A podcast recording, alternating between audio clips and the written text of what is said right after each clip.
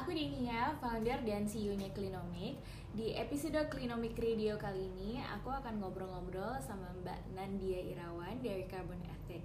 Nah, di beberapa hari yang lalu di Instagramnya Klinomik kan kita udah sempet nih teaser kalau misalnya Klinomik akan kerjasama kolaborasi sama Carbon Ethic.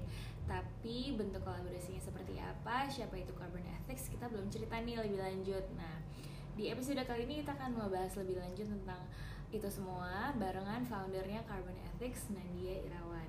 Jadi buat teman-teman yang penasaran simak dulu ya lebih lanjut di video ini karena seriously menurut aku mereka tuh keren banget. Oke? Okay? Hai, so aku udah sama Nandia dari Carbon Ethics. So excited to see you again. Yay! Tadi udah ngobrol-ngobrol. Udah satu setengah jam baru akhirnya Baru akhirnya rekam. Jadi um, aku tuh udah kenal Nandia sebelumnya. Kapan ya kita waktu ada acara itu? Um, May this year. May this year, oke. Yeah. Jadi Klinomik diundang ke acaranya um, BP karena Nandia dulu kerja di BP sampai sekarang juga kerja di BP ya. Um, terus kita ngomongin sustainability. Tapi sekarang Nandia di sini datang untuk ngebahas carbon, Carbon ethics. ethics, yeah. Yes. So ceritain dong carbon ethics itu apa sih? Um, Carbonetics is a foundation uh, NGO, um, and we focus on educating, reducing, and offsetting carbon emission of individuals and Mhm. institutions. Oke. So mulai awal mula kalian punya kepikiran bikin si carbon ethic ini itu gimana? Uh, awal mula kepikiran adalah um, jadi foundersnya ada tiga aku Jessica sama Bimo kita tiga tiganya masih kerja nih jadi Hmm. aku dari BP Jessica dari Unilever Bimo dari Johnson Johnson nah kita bertiga tuh ketemu di One Young World Mhm. pada tahun 2018 kemarin nah setelah ketemu kita ngobrol-ngobrol vibe-nya dapat banget nih dan Mhm. kita sama-sama kayak very passionate about climate change and environmental issues tapi kita ngerasa between waste solutions and climate solutions yang climate solutions sih belum banyak yang ngomongin Mhm. jadi kita berpikir oke let's do something about it. Let's try to educate people mengenai karbon. Nah eh, awalnya objektifnya adalah kita hashtag carbon diet Mhm. dan juga kita pengen try to mainstream the carbon conversation gitu Hmm. gimana caranya supaya orang bisa lebih mengenal carbon footprintnya mereka masing-masing Hmm. akhirnya kita bikin carbon calculator supaya orang bisa isi dan tahu um, their understand their carbon consumption Oke, kayak gitu. terus um, yang kalian lakukan nih si carbon ethics ini apa nih activitiesnya? Nah, uh, Carbonetics sendiri selain individuals and communities, they can go to our um, Instagram, you can Mhm. fill out our survey. Nanti kita akan kasih carbon footprint kalian berapa Mhm. setelah isi surveinya sendiri. Kita juga ada um, blue carbon. Jadi kita Mhm. juga selain kita tanam mangroves, kita juga tanam blue carbon. Mhm. Nah, blue carbon itu apa sih? Blue carbon itu ada seaweed, seagrass, and corals Oke. kayak gitu. Nah, berbeda dengan carbon offsetting um, NGO yang lain yang mungkin nggak tahu ke mana dan diapain, kalian actually bisa datang ke carbon trip kita. Mhm. Jadi kalian bisa tanam sendiri tuh pohonnya Cool. atau blue carbon package-nya Yeah. kayak gitu. So we're we're very excited to actually engage um, and create a dialogue around Mhm. carbon. Mhm. Jadi uh, sama-sama kita lebih mengerti bareng Hmm. carbon footprint berapa dan how many trees does it actually take for your own lifestyle. Oke, gitu. nah ini kan kalau misalnya program-program yang uh, ngejalanin offset kayak carbon ethic ini kan ada beberapa ya, maksudnya nggak kalau di Indonesia sih aku cuma baru tahu kamu doang. Nah, uh, tapi kan ada juga yang misalnya nanam pohon gitu. Hmm. Nah, tapi kan kalian uh, programnya kebanyakan blue carbon ya, yang kayak seagrass, corals. Itu tuh bedanya apa sih sama yang nanam pohon biasa sama yang blue carbon kalian? Ya, jadi um, sebenarnya kalau uh, kita ngomongin climate change itu kan tentang uh, carbon uh, apa namanya greenhouse gas kan. Mhm. Nah, greenhouse gas kita itu tuh ada budgetnya. Mhm. Greenhouse uh, I- we call it carbon budget gitu. Jadi kita punya carbon budget sekitar 1000 gigaton. Mhm. Itu um, itu adalah budgetnya dunia uh, apa planet bumi ini gitu Oke, kan. sekarang udah berapa? Nah, kalau menurut Greta, sekarang udah tinggal 315 gigaton dari Oke. 1000. Jadi kayak we basically have used um, udah 60% Maksimal, lebih ya gitu. Nah, 300 kenapa orang pada bilang tinggal 10 tahun lagi itu udah uh, no point of no return? Mhm. Uh, karena pemakaian manusia pada umumnya itu sekitar 30 gigaton per tahun dengan Hmm. asumsi um, apa namanya population growth yang Seluruh dunia nih ya. seluruh dunia Ya. ya 30 30 gigaton gitu. Jadi you can also calculate kalau misalnya uh, Nadia sebagai Hmm. seorang individual itu carbon budgetnya berapa setahun Mhm. kayak gitu. So if you if you if you spend more than that Mhm. itu berarti you're contributing to the um, Okay. carbon uh, sorry contributing to climate change Yeah. and climate emergency gitu kan. Um, nah going back to your question perbedaannya apa adalah Uh, kalau terrestrial tree yang Hmm. di uh, apa namanya uh, forest atau tanam di hutan Tanam di biasa hutan segala di- macem. di, apa tanah daratan lah Iya ya. daratan. Nah itu sequestration rate karbonnya tidak sebesar yang mangrove kayak Mm-mm. gitu. Jadi mangrove itu sequestration rate-nya bisa 10 kali lebih besar daripada terrestrial tree. Hmm. That's why Carbonetics memilih mangrove untuk um, Programnya. jadi medium kita untuk uh, carbon offset. kayak jadi gitu. mangrove itu uh, rate untuk nyerap karbon dioksidanya lebih tinggi daripada uh, terrestrial tree. terrestrial tree. Iya. Oke, dan itu butuh waktu berapa lama nih sampai si mangrove-nya ini ditanam sampai akhirnya mereka bisa nyerap dan berfungsi sebagai carbon offsetting tuh kira-kira berapa lama sih? Kalau untuk dari Carbonetics sendiri kita pakai calculation lifetime. Mhm. Jadi uh, 10 tahun lah ya paling Mhm. nggak uh, itu untuk uh, kita harus jagain pohonnya supaya nggak ke mana-mana. Jadi Mhm. makanya kenapa di Carbonetics juga kita um, uh, we're, we're- kita juga budgetin buat service and maintenance. Jadi Mhm. bukan cuma beli pohon lalu selesai. Yeah. No, the actually the most important part is the second year and the third year, di mana Mhm. kita juga harus bayar orang farmersnya segala macam untuk bantu maintain trees kayak Hmm, gitu. hmm. Nah, going back to your question on the blue carbon itself, um, kalau blue carbon sendiri kenapa kita menjualnya sebagai package? We call it the blue carbon Avengers. Iya. Um, adalah karena si ekosistem uh, apa namanya blue carbon itu yang dibutuhkan. Oops. yes. Sih.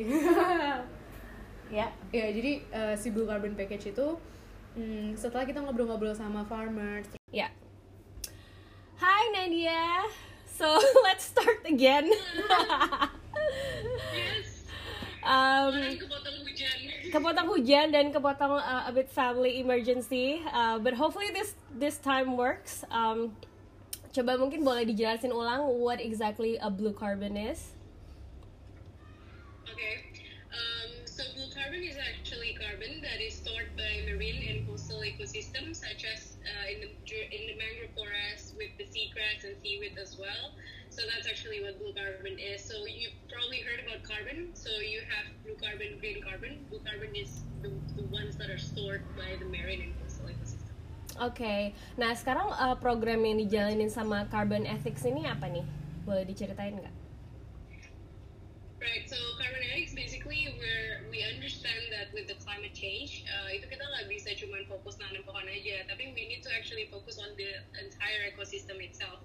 Dan itu kita juga mulai baru mengerti setelah belajar, de- uh, setelah kita kerjasama sama beberapa mangrove farmers. Mereka malah minta, Mbak tanam seaweed juga, Mbak tanam seagrass juga, Mbak tolong koralnya juga diperhatikan kayak gitu. So we're actually targeting the entire ecosystem di mana seaweed, seagrass, and coral will help with the restoration of um, the the area. Karena kan area area tersebut itu zaman dulu udah pernah dibom buat apa buat fishing segala macam kan. So it's really unhealthy, and we want to help restore the health of that ecosystem. Oh. So that's what uh, the blue carbon package is. So we're not only selling the mangrove, we're also the seaweed, seagrass, and coral under the same package. Oke, terus kalau misalnya yang um, program Carbon Ethics ini kan berarti kalian kerja sama sama farmers uh, di tempat kalian melakukan project ini kan. No, so uh, I understand that you guys do the project di Pulau Seribu. Nah itu uh, kenapa kalian pilih Pulau Seribu? Right. So sebenarnya kita kenapa kita pilih Pulau Seribu karena kita mau benar-benar um, bisa bolak-balik nih karena kita semua Jakarta based kan. Jadi kita mau benar-benar bisa bolak-balik supaya bisa lihat farmersnya. Kalau misalnya kita pilih project yang jauh, kita bakal harus spend carbon budget again just to go somewhere gitu. Sementara Pulau Seribu it's just um, a boat ride away, an hour or two boat rides away gitu. So that's number one. Number two, we want to ensure that uh, kita bisa supervise the farmers. Jadi bukan cuma nanam, tapi juga kayak we've got service and maintenance throughout um, supaya nggak habis ditanam mati gitu. That's the last thing we want because what we want to ensure is that that the carbon is kept under, that it's properly sequestered. Gitu. Dan ekosistemnya kita mau lihat perubahan ekosistemnya secara bertahap juga.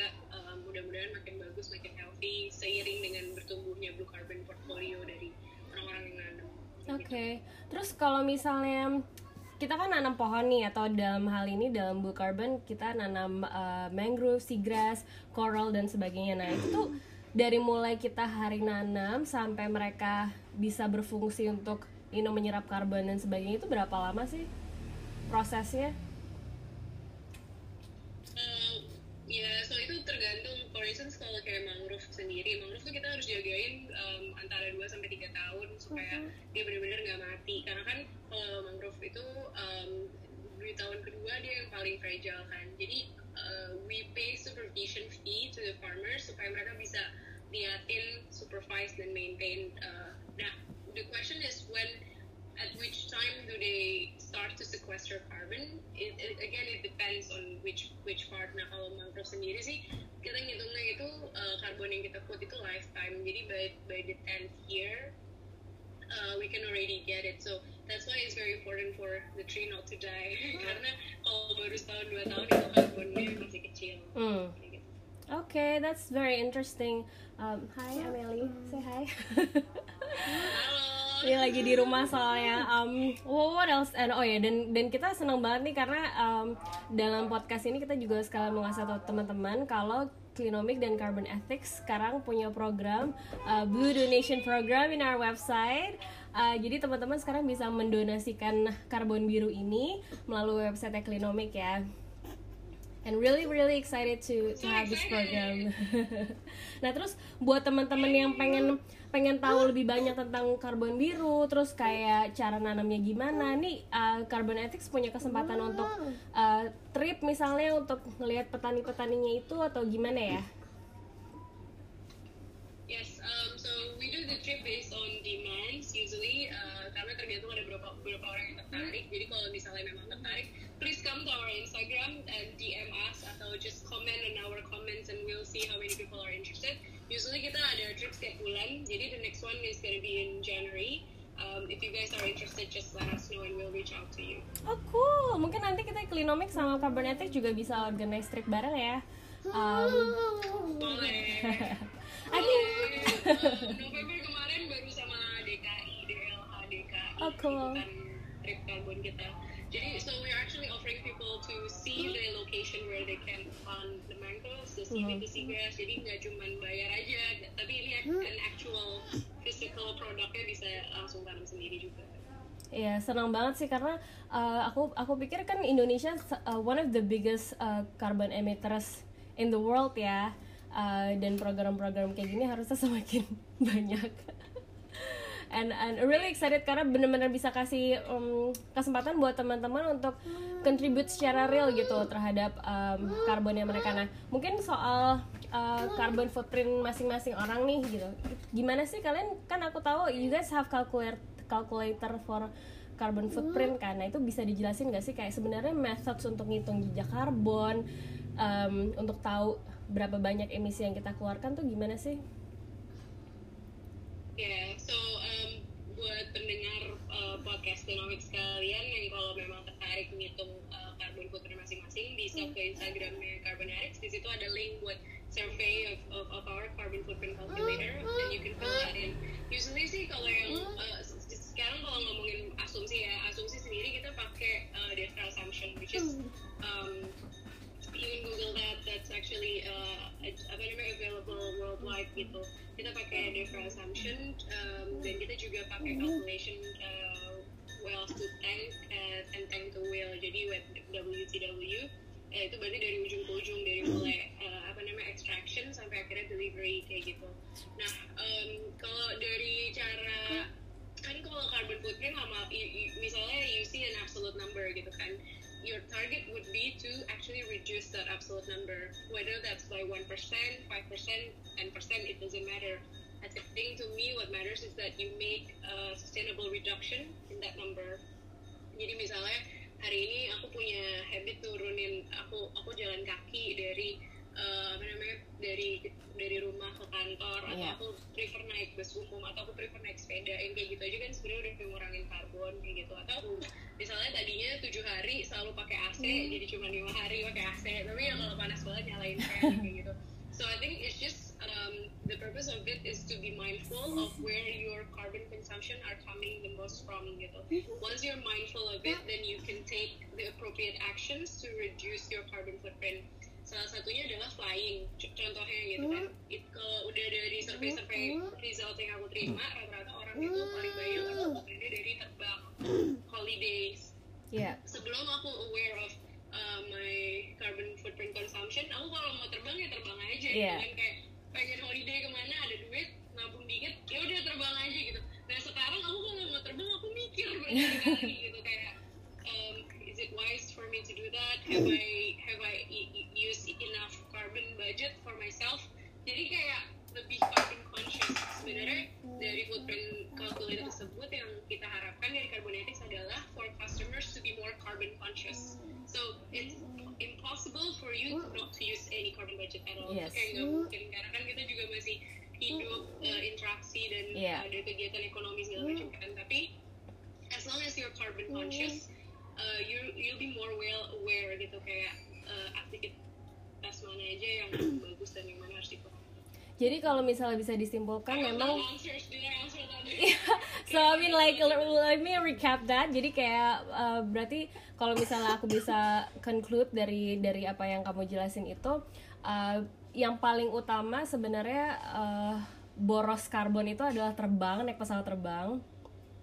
And uh, to, when you use this calculator dan tahu carbon foot, carbon budget kamu tuh berapa setiap hari atau setiap bulan misalnya kamu jadi bisa lebih conscious kan dan itu yang diharapkan supaya semua orang tuh bisa mulai familiar dengan carbon yang mereka uh, em- emit gitu. Dan dan dan sekarang um, ya salah satu solusinya mungkin maybe it's not perfect tapi ya dengan offsetting the carbon footprint itu sendiri dengan program Blue Donations ini kan ya dan ya betul uh, dengan program Blue Blue Donation ini sebenarnya uh, Carbonetics we always say uh, kita pertama educate kedua reduce ketiga baru offset gitu. Ya. jadi kalau bisa jangan langsung offset tapi pertama ya nyadar dulu lah. Kayak misalnya orang bikin dosa Yes. lo nggak harus langsung bayar ini kan? Apa namanya langsung bayar apa artian langsung Yes. confess pertama kan harus oke sadar dulu secara Yes, acknowledge dulu ya. just made this in- acknowledge dulu kayak gitu jadi that's um, yeah that's number one just be carbon conscious Yes. Okay. So I think that's a very important message. Um, apa? Uh, so I think we can wrap uh, wrap the, these conversations. Um, thank you so much Nandia udah waktunya digangguin with these two babies with me. Oh, we, we, iya, ini ada Andaru, ini yang kemarin sakit, tapi sekarang udah oke. Hai. udah ini ini Amelie, my biggest one. Dadah. Well, thank you so much Nadia for your time. Uh, semoga teman-teman yang denger uh, podcast ini uh, berm- uh, bermanfaat dan nambah ilmu ya. Dan buat teman-teman juga jangan lupa untuk uh, tungguin launchingnya program Blue Donation-nya Clinomic bareng Carbon Ethics di website kita. Thank you.